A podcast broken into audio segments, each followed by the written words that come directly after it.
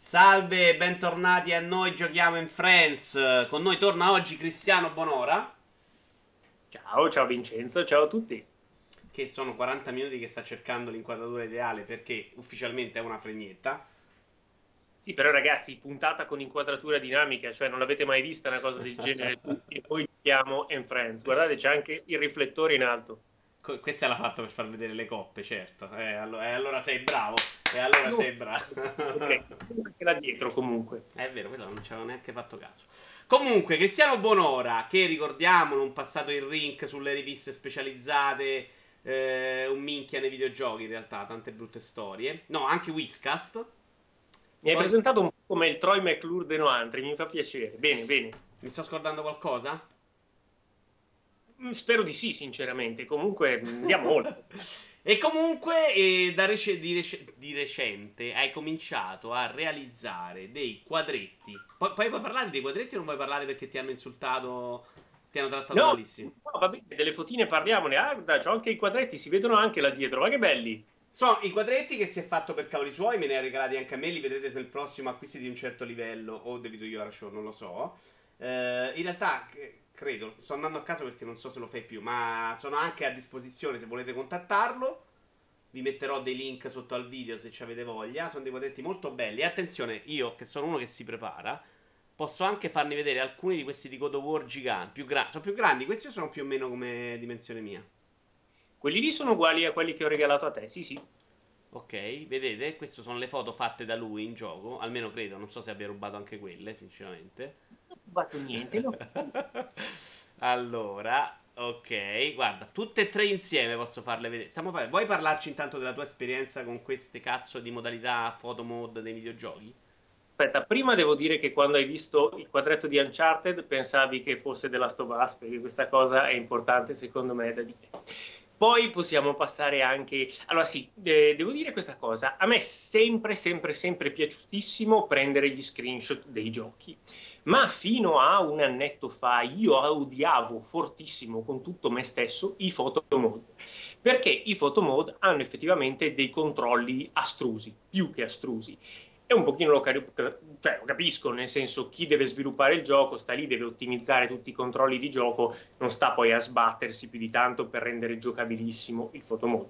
Fatto sta che per usare questi affari bisogna veramente essere dei pianisti un po' pazzi e quindi li ho sempre detestati. Un anno fa, non so bene perché, rigiocando Uncharted per la 150esima volta, perché come qualcuno sa, eh, a me i giochi piace giocare tante volte, e mi sono reso conto che mi ero trovato a fare delle foto e a farle un pochino diverse dalle foto proprio banali che si fanno quando si gioca. Allora ho iniziato a farle un po' più spesso e via via questa cosa mi ha preso sempre di più, poi le postavo in giro, qualcuno mi faceva i complimenti. A un certo punto mi sono reso conto che eh, si poteva secondo me fare foto di qualità professionale e che questo tipo di foto non esistevano in rete, nel senso che se togli Duncan Harris che ha collaborato per Edge e ormai fa proprio solo questo di lavoro, per cui non posta neanche screenshot suoi così a gratis sul suo sito, di foto di videogiochi con caratteristiche compositive, eccetera, eccetera, professionali non ce n'erano. Per cui lavorandoci, lavorandoci, lavorandoci, eh, non che mi voglia erogare chissà quali risultati, però devo dire che gli ultimi due album eh, hanno raggiunto il livello qualitativo eh, a cui anelavo e in particolare ho iniziato a coltivare una piccola branca, cioè quella della fotografia verticale, che ha aspetti un po' diversi rispetto alla fotografia orizzontale, con un uso anche particolare del colore e della profondità che secondo me si adattava molto bene alla stampa su tela. E questo piano piano mi ha portato anche a provare a ordinare qualche stampa, sono venute credo bene e mm, quindi penso che butterò via molti soldi in questa cosa in futuro. La domanda era, scusa, tu sei consolaro, quindi se non c'erano i photomod, come le facevi le catture? Schede d'acquisizione? Allora, eh, su PC, eh, come magari sa qualcuno, si utilizzano dei software apposta. Il punto non è che sono consolaro. Il punto è che i giochi che a me interessa fotografare, che sono fondamentalmente i giochi che piacciono a me, ci sono solo su console. Quindi il problema non si pone. A me piace Uncharted, a me piace The Last of Us, a me piace The Last, no, The Last Guardian, no, perché il photomode purtroppo non ce l'ha. Mi piace Shadow of the Colossus, mi piace Horizon, mi piace God of War. E questi giochi qua sono solo su console. Una sola, peraltro. Vabbè, eh, adesso si insulta la povera Microsoft, ho buttato lì. No, però, no, per esempio Assassin's Creed Origins avevamo visto delle foto che avevi postato tu in 4K che erano bellissime, molto più del gioco probabilmente, quello magari ci potevi diventare. Adesso non è che non escono giochi su PC che pot- puoi fare delle foto. Allora, in, da più parti mi hanno detto ma perché non ti diretti con Assassin's Creed? Che peraltro il photomode ce l'ha anche su console volendo. Eh, perché odio Assassin's Creed? È molto semplice. Io non faccio la foto alla grafica del gioco. È ovvio che quei mondi lì di grafica ne hanno quanta ne vuoi. Io faccio le foto al gioco. Il gioco lo deve meritare nel, nel suo insieme e non semplicemente perché ti spara in faccia il mondo graficoso quindi non, non, mi metterei a giocare un gioco che non stimo, che non mi interessa, che non mi diverte, solo per fare qualche foto. Vi faccio un esempio. Eh, penso che le mie ultime foto di God of War siano tra le migliori probabilmente che io abbia mai fatto. Quelle foto sono state fatte giocando God of War alla massima difficoltà, cioè io nel frattempo gioco. Non è che mi metto lì a livello easy a cercare la posa, la rava e la fava. Eh, devo giocare, mi deve piacere il gioco, mi devo divertire, altrimenti eh, non viene bene la foto se uno sta giocando solo per la foto. È una foto di sentimenti, quindi. Certo, io sono una persona sensibile. Certo. Eh, detto questo, vuoi dare qualche riferimento per trovarle le tue foto? Eh, ho detto persona sensibile, quindi devo fare il cuore. Ah, signore Dio. Hai, vuoi dare qualche riferimento? C'era un profilo da qualche parte da cui prendevo le foto per videoiora.com. Allora, su Twitter sono Cristiano Bonora e non c'è molto da aggiungere. Su Instagram invece ho aperto questa settimana con un discreto successo, una settimana abbiamo più di 100 follower, eh, Vertical Gaming Photography, che è un profilo solo di fotografia verticale. Ehm, non ho altro da aggiungere. Non c'è il profilo anche dall'altra parte Flickr? Non c'era il profilo Flickr? Aspetta, aspetta, devo dire questa cosa. Se vi piacciono le fotine su Instagram sapete cosa dovete fare, così le cuorate. Oh. Tu vuoi farla tutta la sera questa cosa del cuoricino, vero? Vabbè. Profilo qual era l'altro? Flickr? Che, che cazzo era dove prendevo le foto io? Su Flickr sono Cristiano Buonora e boh. Okay. Su Instagram Vertical Gaming Photo. Vertical, senti la pronuncia in Oxford. Vertical. Sì, io già trovo folle questa cosa che dividete le foto in vertical e orizzontale, cioè una cosa che, che già vi fa, sembrare, vi fa sembrare degli imbecilli. Ma, nonostante siano molto belle queste foto, Ehm, che volevo dire? Cercate Cristiano Bonora un po' ovunque, eliminate il porno con animali e più o meno troverete delle fotine. Mi sembra questo il senso di tutto. O quello o dei video di preparazione mentale per sportivi. In ogni caso spero siano interessanti. Va bene, partiamo con i giochi giocati. Sì. Il primo che abbiamo in lista è proprio God of War. Oh. Che è un God po' il gioco tuo. Però Chris, eh, Tommaso De Benetti All'inizio uh, se n'era uscito forse Rincas dicendo Cristiano Bonone ha iniziato e ha detto che all'inizio mi sta piacendo più Hellblade. Vero, però a me Blade è piaciuto anche tantissimo, c'è da dire questa cosa. Ehm, ci ho messo un po' a fare pace con God of War, ci ho messo un bel po'. All'inizio non lo digerivo per tanti motivi, eh, non ultimo dei quali il fatto che ho iniziato a giocarlo su PS4 base e soffre di un vistoso input lag, secondo me, su PS4 base ed è una cosa che per me è insopportabile negli action. In più è effettivamente un sistema di combattimento che è ancora God of War, ma ha tante idee nuove e ci vuole un po' ad assimilarlo. E... Beh, oddio, l'inizio secondo me non è poi così tanto God of War. Cioè, tutta la prima parte è molto meno God of War di quanto si possa credere. Nel sistema di combattimento soprattutto. So per cosa lo dici, non voglio esplicitarlo per non spoilerare, però secondo me alla fine quando il gioco si fa un po' duro, quel tipo di meccaniche lì, quel tipo di tempistiche, eh, a, a, me ha fatto proprio, eh, come dire, richiamare nella memoria muscolare le fasi più porcheggianti dei, dei vecchi Go quando ti saliva veramente il crimine del, della frustrazione. Quindi è una serie che tu hai sempre giocato e amato, mi pare di capire. L'ho sempre giocata, l'ho apprezzata con eh, alti e bassi. Ascension non mi è piaciuto proprio per niente. Eh, I primi, il terzo mi era piaciuto veramente tanto, nonostante un paio di fasi infelici e quel finale che con quella idea così brutta che Però sembra... scusami, io ricordo il terzo, no? Che è quello che ho giocato io, insomma, i primi due penso di averli solo un po' stuzzicati. Una cosa che a me ha dato fastidio, e quindi mi stupisce che poi non abbia dato fastidio ad altre persone che magari reputo intelligenti. Eh, ma tipo il Cupido, che fa lì la, la macchietta da mezzo ricchione, le posine, insomma, non è una roba che ti dà fastidio vedere. Nel terzo? Mi pare fosse nel terzo, sì. Sai che non me lo ricordo neanche. Non ti stai confondendo con Pollon? che cretino. Nel terzo, dai, Cupido arriva così. Io mi ricordo così. Che arriva Cupido che fa proprio. Pollon, quindi devo fare il cuoricino. Va bene. Ok, Siamo non te lo ricordi. Quindi non ti ha mai dato fastidio la narrativa di God of War.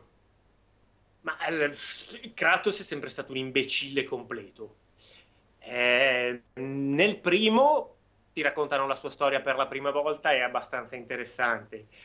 Ora del terzo, non mi ricordo se era il terzo o il secondo, però c'erano veramente del, dei momenti trash. Io mi ricordo quando in una cella trova una, una schiava, nuda come era tradizione nei God of War precedenti a questo, e in pratica, siccome lui deve ehm, aprire una grata, ma appena molla la leva, la grata si chiude, utilizza l'ancella, la, la, la, la schiava nuda come fermaporta, che ovviamente viene pressata e spappolata poi dalla leva, ma lui doveva entrare, insomma, quindi ha trovato quello che, che, che c'era lì per, per, farsi strada.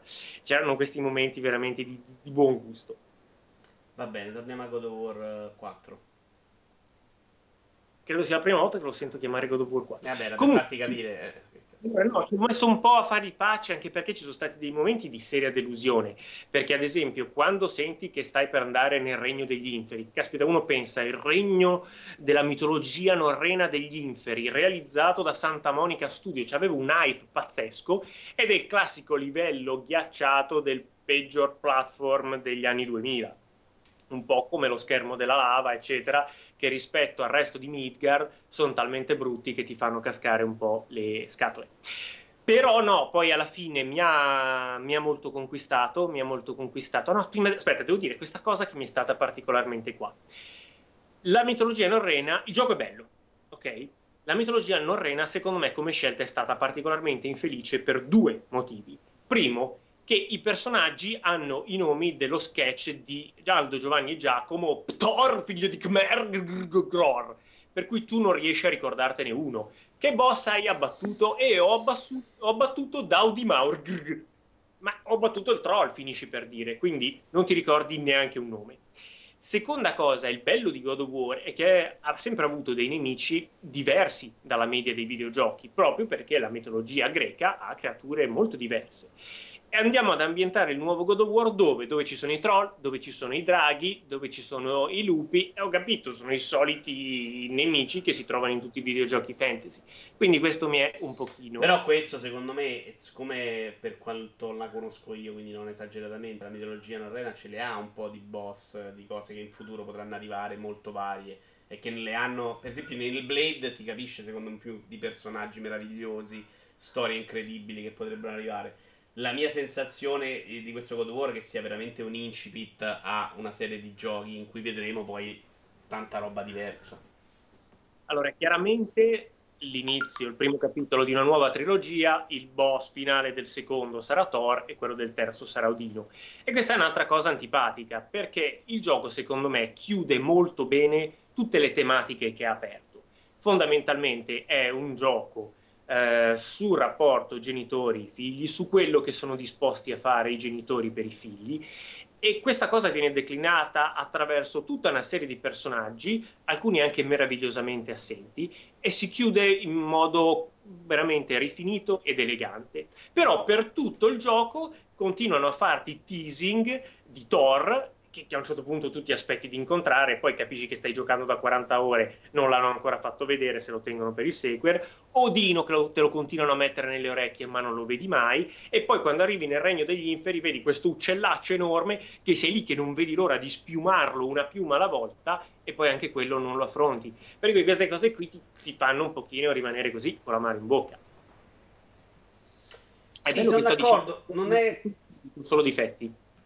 Sì, vabbè, ma l'hai detto, ti è piaciuto, ne hanno parlato bene tutti, magari cerchiamo di affrontare esattamente quello che non è così bellissimo. Io non l'ho, non l'ho detto più volte, tu non so se lo sai, non ho trovato questo gioco che è destinato a cambiare il mondo dei videogiochi, ecco, sono abbastanza convinto che dopo un paio di seguiti di, di God of War, quindi non di altri giochi, ci saremmo anche già rotti le palle di questa roba. Cioè, vediamo una roba che migliora, funziona, però che sia un piccolo passo. Insomma, ci sono dei videogiochi che mi hanno lasciato un più una sensazione di passaggio avanti rispetto a questo, ecco. Mm, allora, sì, non penso che rivoluzioni nulla e penso anch'io che probabilmente questo tipo di combat nell'arco di una trilogia dirà un po' tutto quello che ha da dire. Eh, fa tante cose bene, fa tante cose bene, nel senso che eh, il combat, a me piace sempre dire che effettivamente questo gioco ha tantissime analogie con Hellblade e anche il combat ci somiglia, per quanto ovviamente quello di Hellblade sia molto più eh, esile.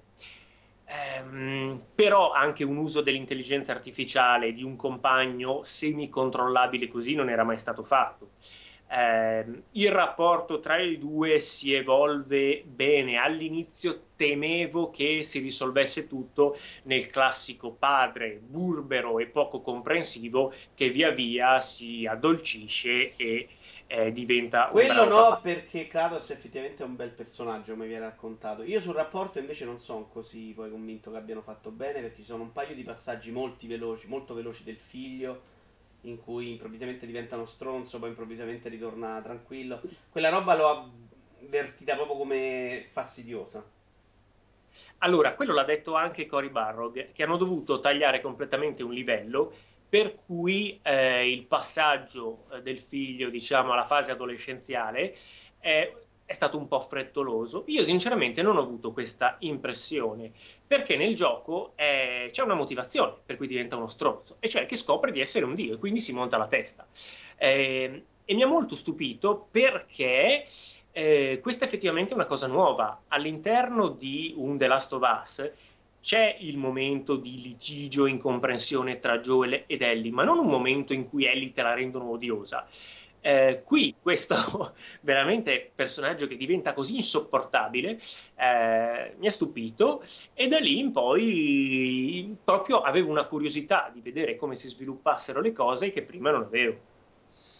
Eh, se vuoi dire qualcos'altro dillo, altrimenti passiamo a Del Blade e possiamo fare il grande collegamento. Uh, bu, bu, bu, ma allora, ehm, voglio dire un'altra cosa, una negativa e una positiva. Um, una negativa riguarda il lore. Uh, lo sforzo è molto apprezzabile di cogliere ogni occasione possibile per raccontarti dei frammenti di storielle della mitologia norrena. Uh, ci sono due problemi. La prima è legata ai nomi di qui sopra, per cui magari i norvegesi si sono trovati benissimo a memorizzare tutti questi nomi, io alla fine, a parte Odino, eh, Thor e Baldur, non sono riuscito a memorizzarne altri.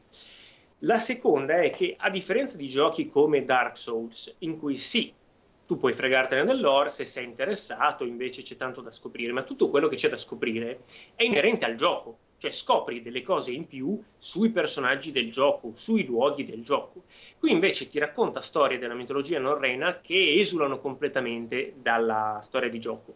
Per cui, nonostante mi piacesse molto ascoltare delle storielle mentre andavo in giro, però avevo un pochino la sensazione che Mimir fosse eh, un po' una Wikipedia errante. Sì, un modo per intrattenerti durante i viaggi, fondamentalmente. A me quella cosa è mezzo piaciuta gradito, però un po' avulso dal resto del gioco. Cioè, mi sarebbe piaciuto che mi raccontasse delle cose che, che davano maggior eh, spessore a, alla vicenda che stavo io vivendo. Per carità, va bene lo stesso, eh, piuttosto che niente, è meglio piuttosto di Milano. No, poi quella parte là, secondo me, è una delle cose, secondo me, mh, mm, più di rottura rispetto ai videogiochi tradizionali, perché funziona molto bene. Cioè, c'è il tizio che sta parlando con te, tu ti fermi, dopo quando ritorni sulla barca, lui ricomincia la storia dove era arrivato. È tutto molto fluido e funziona tutto molto bene.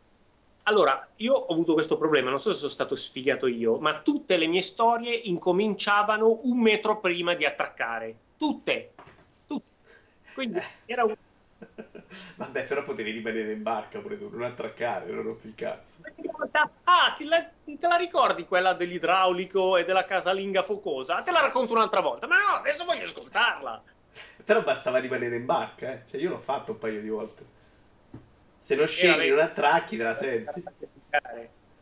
Come in GTA Vice City che si rimaneva in macchina a ascoltare Billie Jean finché non finiva la canzone. Assolutamente, anche Mafia 3 l'ho giocato tutto rimanendo in macchina un sacco di tempo. C'è una colonna sonora Mafia 3 che era.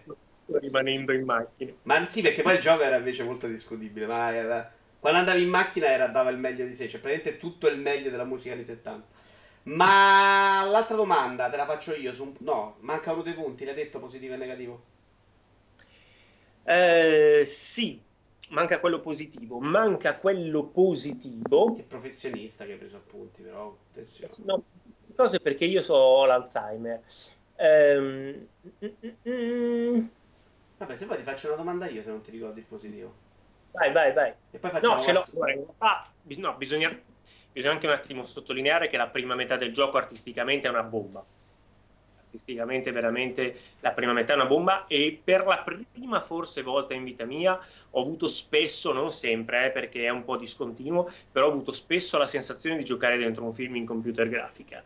Eh, questo è doveroso rendere omaggio a Santa Monica per questo. Punto positivo era questo? Eh beh, mica fa schifo. Il no, grafico... no, ok, ok. No, quello che cosa io è l'altro critica che gli hanno fatto un po' in tanti era il fatto che i nemici siano sempre quelli, un po' riciclati con delle abilità diverse e che non ci sia questa grandissima varietà dei nemici sì. da affrontare. Allora, io ho avuto questa sensazione fortissima alla prima run. L'ho ammorbidita eh, quando poi l'ho giocato a livello malato di mente, come si chiama Give Me God of War. Eh, perché? Nel senso come design non sono tantissimi, ma eh, ogni tipo di nemico è molto diversificato nei comportamenti a seconda che sia la variante infocata, la, varia- la variante nevrastenica, la variante gay pride. E queste cose però te ne rendi conto davvero solo quando, se non ti accorgi della cosa, vieni colpito e muori.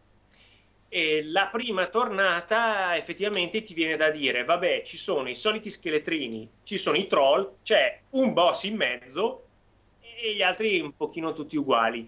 Eh, mentre c'è sotto un lavoro maggiore, se, se, si gioca il gioco più volte, lo si approfondisce, devo dire che, che la varietà c'è. Eh, è un peccato nel senso che non si vende bene, ecco, non si vende bene subito. Le sguinzie come le trovate? Lei scusa? Le Swinzy e le 9, non mi ricordo il nome. Le arpie. Le arpie sono quelle le maghette che ti avvelenano? No, non sono le 9, quelle fortissime che vai a... Ah, Valkyrie, no Valkyrie. le arpie. Vabbè, ti ho detto Swinzy proprio perché non me lo ricordavo, ma non ce la fai. Eh.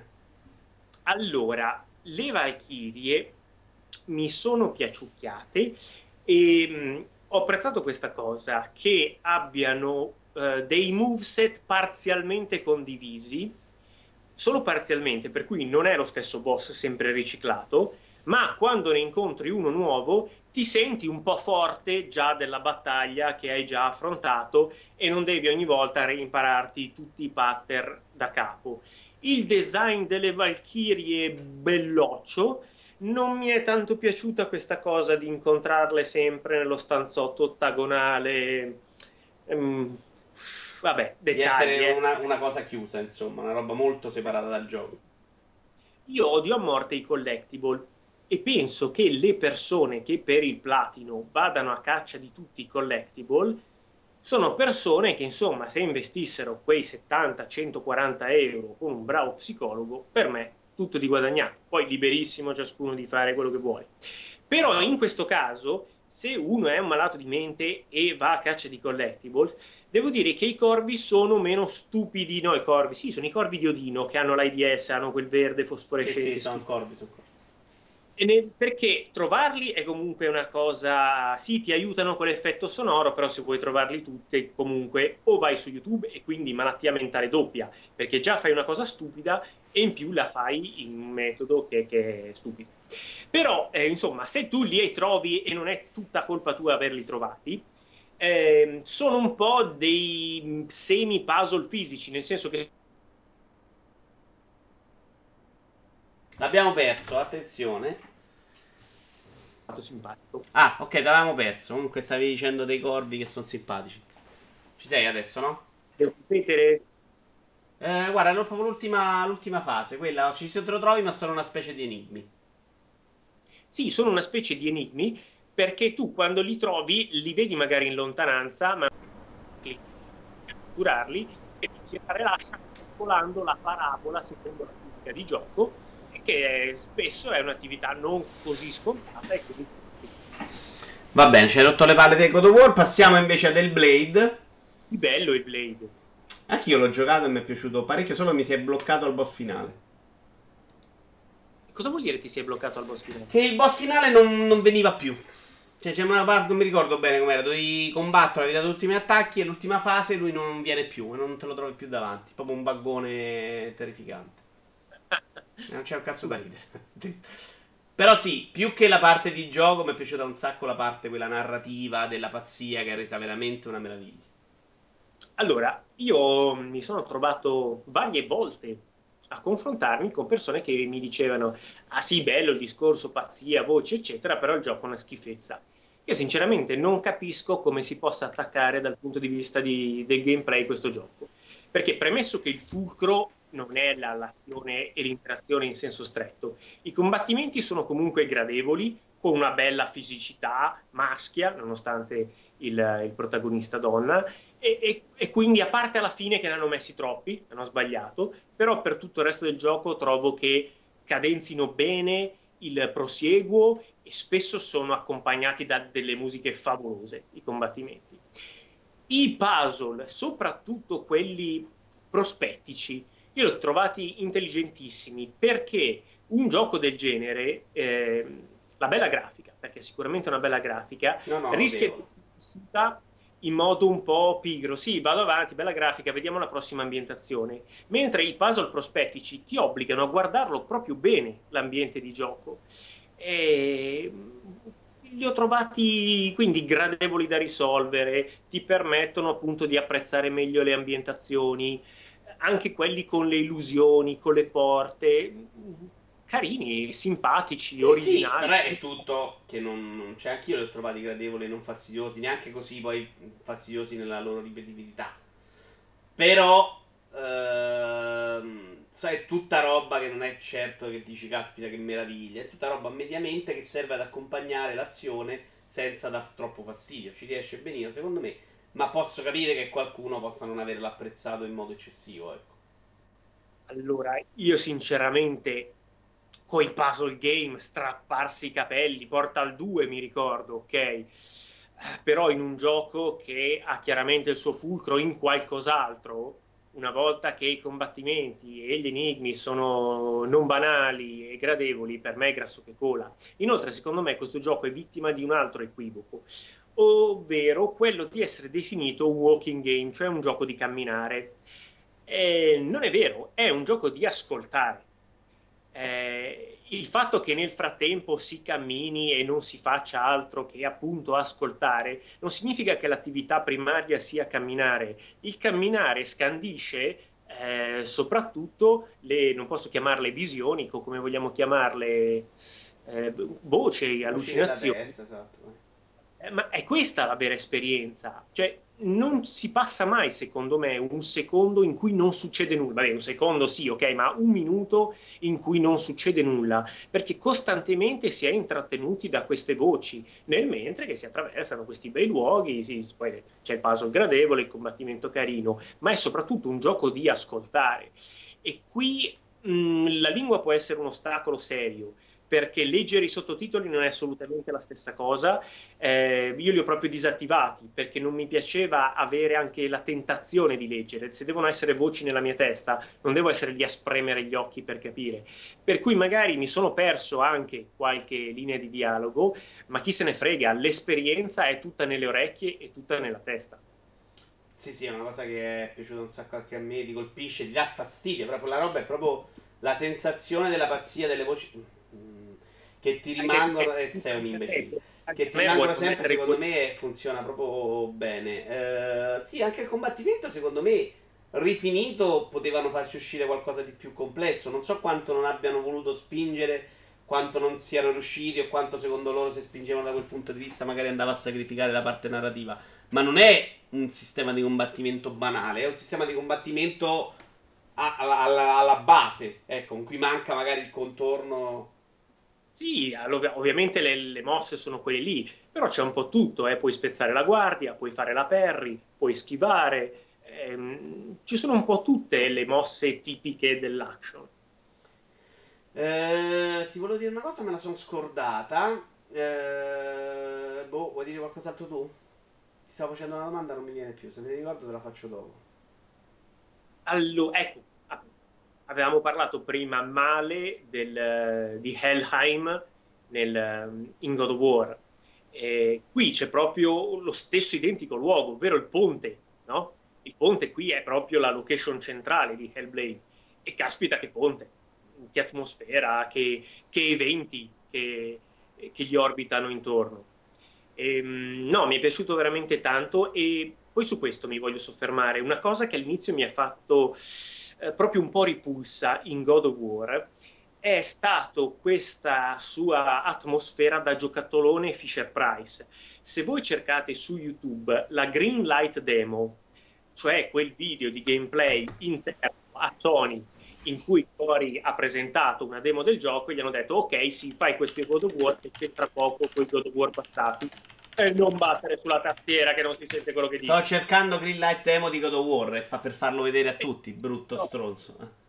Comunque, se voi andate a vedere quel video, eh, la direzione artistica, la grafica è praticamente identica, ma la direzione artistica è molto diversa, cioè eh, non voglio dire che sia fotorealistico, però ti dà proprio quella sensazione di sporco, di fango, di bosco. E caspita se a me sarebbe piaciuto essere con il figlio a fargli da guida in questi boschi eh, così un po' anche desaturati delle foreste del nord. Invece la versione finale, bellissimo graficamente per carità, però è classico look Sony da eh, artwork in movimento più look Bell... Ubisoft, sai, secondo me quelle scelte le fa spesso più Ubisoft, cioè di, di fare questi colori molto accesi che, che si allontanano molto dal realismo. E, e, poi ti dirò di più, a me non era proprio piaciuta questa cosa che ti trovi i bauli in mezzo alla strada, cioè sforzati un attimino di rendermi credibile l'ambientazione, oppure che per attraversare una foresta devo per forza far suonare la campanella lassù con quell'altra campanella laggiù, cioè ogni secondo il gioco mi strillava sono un videogioco, sono un videogioco e qui qualcuno ha obiettato oh finalmente un videogioco che fa il videogioco e non vuole fingersi una simulazione di vita ma non è questione perché se noi prendiamo Dark Souls che è gameplay al 100% non è certo un gioco di ruolo alla Skyrim ogni momento ti sembra di essere lì. Quindi è un disporre lo scenario, è un calibrare le atmosfere eh, che qui, vabbè, dopo un po' ci fa il callo, però all'inizio questo mondo così finto, così giocattolone Fisher Price, un pochino mi dava fastidio. Invece Hellblade, che anche lui per carità ha un corridoione, ma ci credi che ti trovi lì? Cazzo se ci credi. Eh, le spiagge abbandonate, il cimitero di navi, eh, il bosco, ti sentivi davvero lì, ti sentivi davvero lì e questo mi ha molto flashato. Eh, mi sono ricordato la domanda, era sulla mitologia, che in God of War hai detto non mi ricordavo i nomi, con il Blade come ti sei trovato? A me sono, l'ho trovato molto interessanti le storie che racconta il Blade, più di quelle di God of War. Sì, sono d'accordo. Sono d'accordo, intrippano di più e ci credi di più. Ci credi di più. Eh, sono di meno i nomi in Hellblade e non sono strani, non so se li hanno selezionati apposta, però io mi ricordo Hell, mi ricordo dei nomi comunque molto orecchiabili. Cioè, era un po' più spezzettato come racconto perché se rimane sulla barca con Nimir, come si chiama? Quello, la comincia e la finisce la storia, diciamo. Qui invece delle varie sezioni in cui ti racconta il primo pezzo, poi il secondo, poi il terzo e arrivi alla conclusione. Però sono comunque più costruite, più, più crude anche come storie, le ho trovate molto più interessanti. Sì, perché è un altro capolavoro che secondo me fa Hellblade, è quello di mescolare tre argomenti, uno più interessante dell'altro.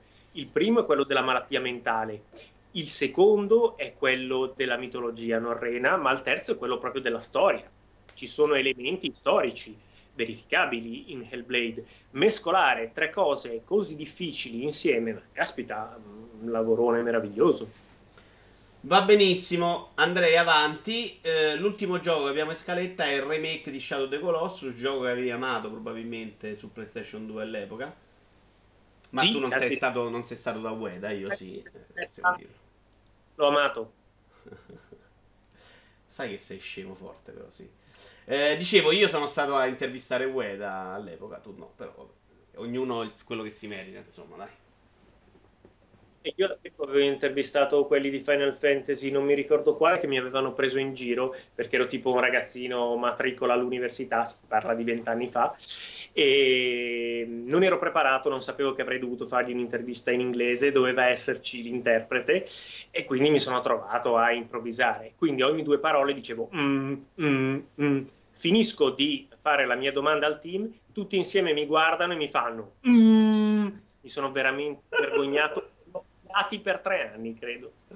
Ok, eh sì, è veramente brutto. No, io avevo l'interprete, essendo una persona importante.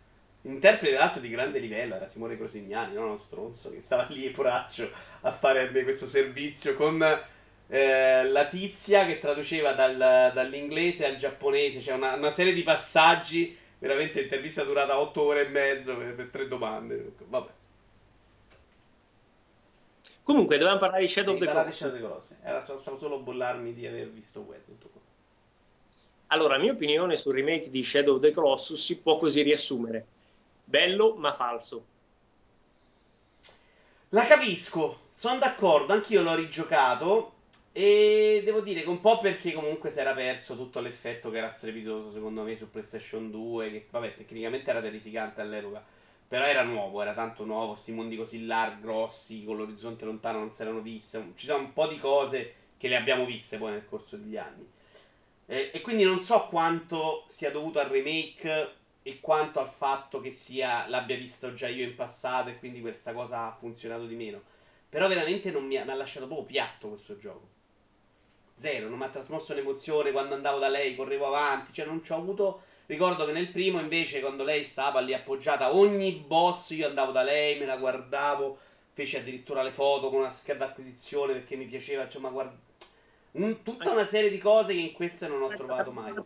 Quadro, dov'è? Dov'è? Dov'è? Eccola, no? Sì, è questa qua in fondo, sì. però si vede bene. Ehm, allora, hanno fatto quasi tutto benissimo, ma mi ha fatto un effetto un po' uncanny. L'effetto uncanny, soprattutto nei volti, si verifica quando una cosa è così vicina al vero che quella piccola differenza ti crea orrore. Ed è la stessa cosa che mi ha fatto questo gioco. È bellissimo quando lo vedi partire a 60 fps, poi è meraviglioso. Sui colossi hanno fatto un lavoro meraviglioso perché i colossi sono come ce li ricordiamo, ma non come erano. Perché se noi avessimo visto oggi i colossi di allora ci sarebbero rizzati i capelli. Quindi sui colossi hanno fatto un lavoro fantastico. Agro hanno aggiustato le animazioni benissimo. Eh, sul paesaggio hanno fatto un lavoro criticato ma che io ho apprezzato, cioè si doveva passare da un paesaggio fondamentalmente astratto al solito stile Sony di artwork in movimento. È bellissimo, va bene così. Eh, due cose non mi hanno per nulla convinto. Uno, perché cambiare la faccia a Wanderer? Mm, sembra una cosa da poco, dopotutto mentre giochi è inquadrato da dietro, il cavolo perché io faccio le foto, quindi me lo vedo in continuazione, ma gli hanno cambiato la faccia e gli hanno messo una faccia di plastica, inespressiva, non... Eh, che proprio perché? Perché?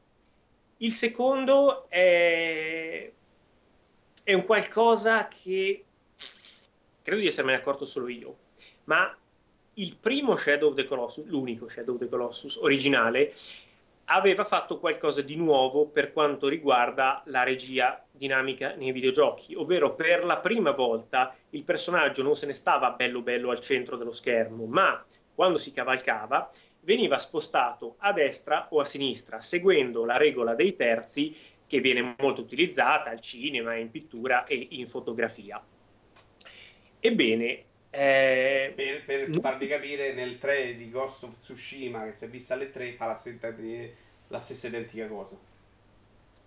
Ora, secondo me nel remake non funziona altrettanto bene. Io mi ricordo che giocando l'originale, ogni secondo avevo voglia di fare una foto allo schermo e al tempo le avevo addirittura fatte facendo la foto al tv, ritoccandole dopo perché quelli erano i mezzi dell'epoca.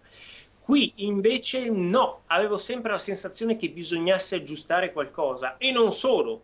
Mi metti il photo mode, benissimo, ti voglio bene, ma tu pigiavi il photomode mentre andavi a cavallo e in automatico il cavallo veniva rispostato al centro e tu eri limitato nello spostarlo in orizzontale, per cui di fatto non si poteva fare foto panoramiche con il cavallo perché te lo lasciava al centro e non si può fare una foto panoramica con il soggetto al centro, è, è una certo. bestemmia. Eh, infatti.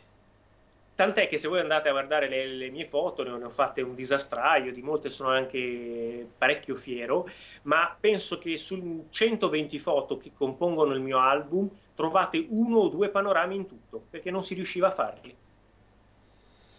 Ed è incredibile in un gioco del genere con quei panorami. Dal punto di vista del gioco, secondo te hanno fatto un buon lavoro o c'è qualcosa da rivedere? Proprio delle meccaniche, del...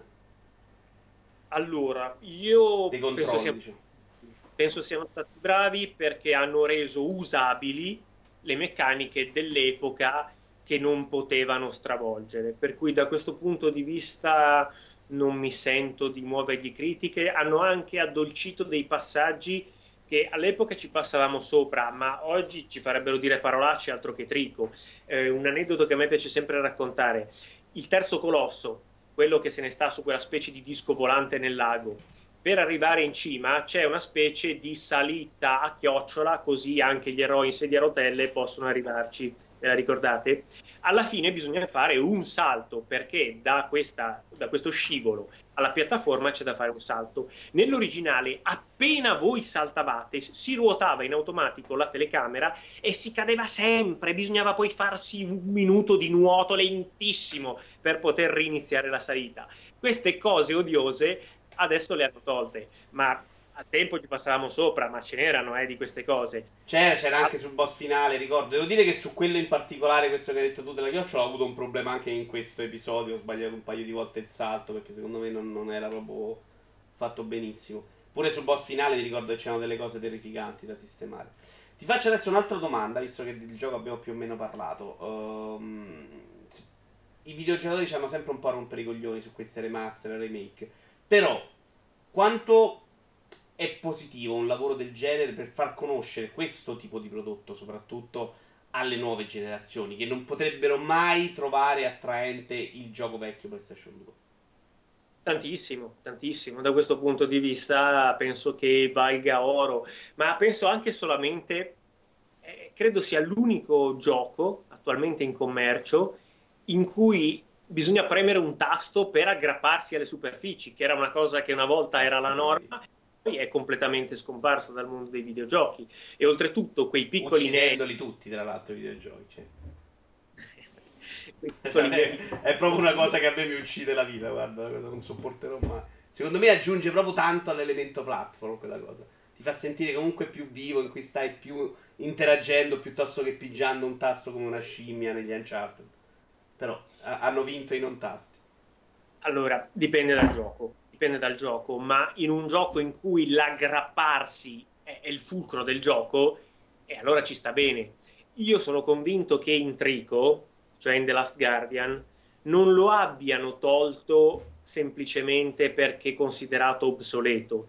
Credo lo abbiano tolto perché altrimenti diventava ingestibile perché Trico fa quei, movi- quei suoi movimenti nervosi per cui già ogni tanto ti ammazza lui. Non so se ti è capitato, ma già adesso ti fa arrabbiare, credo che se ogni 5 minuti fossimo morti incolpevolmente perché noi non abbiamo premuto il tasto, lui ha dato uno scossone, eh, secondo me sarebbe stato ingestibile a livello di fisica e di usabilità, ecco. Però un po' mi è spiaciuto. Ma lì non l'ho, non l'ho patito, non mi ricordo neanche come funzionasse The Last of Guardian. Però quando gioco un Uncharted io impazzisco. Cose nei controlli. Eh, scusami? eri talmente preso a patire tante altre cose nei controlli. Ma io non l'ho patito per niente della squadra. Guarda, c'è avuto un momento in cui lui andava per cazzi suoi e non c'era verso di farlo ragionare.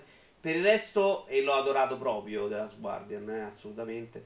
Eh, faceva quello che doveva fare secondo me l'animale, cioè non darti retta come un robot, ma dovevi convincerlo. Alcune volte se ne andava per cazzi suoi. C'era questa, proprio questa esperienza l'ho trovata solamente il suo punto forte, cioè questa cosa di avere a volte funziona, a volte no, devo provare a far convincerti, ti, to, ti tiro un barile perché mi hai fatto incazzare, cioè delle cose che ho trovato secondo me il, la parte migliore. Allora, quel punto è divisivo nel senso che effettivamente se tu vuoi dare l'impressione di avere a che fare con una creatura vivente, e ci sono riusciti indiscutibilmente, devi farla che eh, non obbedisce come un robot. Quindi questo lo puoi apprezzare. Secondo me, se hai lavorato tutto il giorno, torni a casa, hai cucinato, hai messo a letto due pargoli, eccetera, e poi devi litigare con la bestia che non va avanti, lì è soggettivo anche, dipende dal tipo di vita che si fa. Però ci sono aspetti come la telecamera virtuale, i controlli e il frame rate su PS4 base, quelli credo abbiano fatto arrabbiare un po' tutti. Va benissimo, ci abbiamo qualcos'altro di cui vogliamo parlare?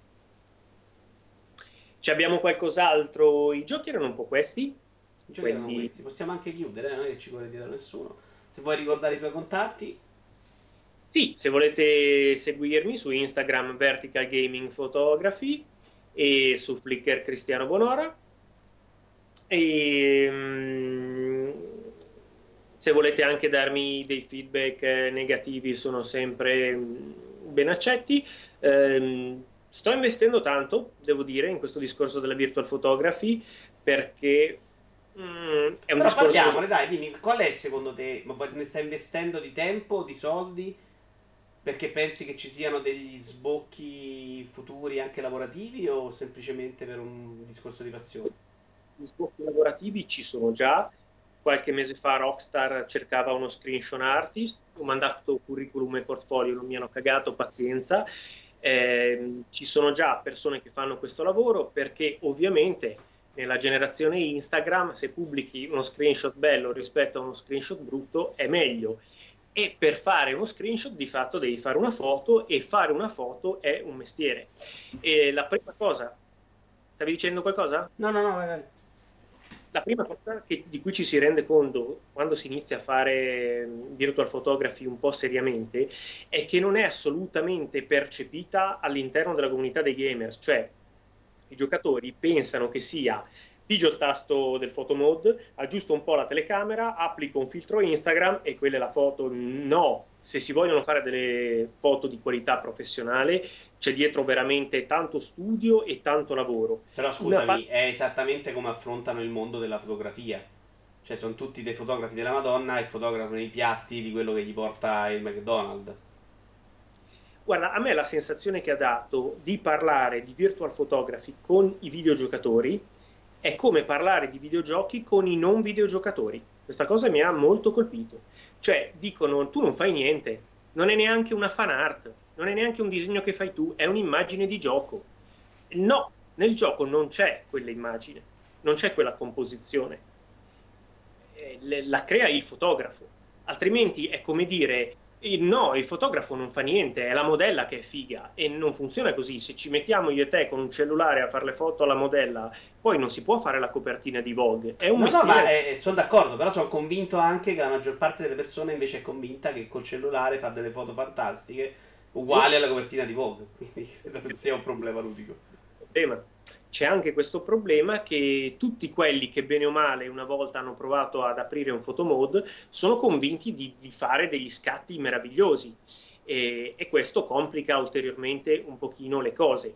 Eh, a me della virtual photography appassiona una caratteristica che è, ne ha diverse, eh? però una caratteristica che è unica nella storia della fotografia e dell'intrattenimento. Se tu volevi eh, fare le foto a Ulisse o a Enea, agli originali, non potevi. Se tu volevi fare delle foto a Indiana Jones, a Frodo, non potevi. Ok? Nella virtual photography puoi fotografare, quindi dare una tua interpretazione, dare una tua visione, una tua prospettiva sugli originali, sugli eroi, protagonisti originali di grandi storie. Per questo io ti dico fotografo Joel e non fotografo il primo Assassin's Creed che passa. Questa è una cosa veramente nuova. Poi ha sicuramente la virtual photography una serie di agevolazioni rispetto alla fotografia tradizionale.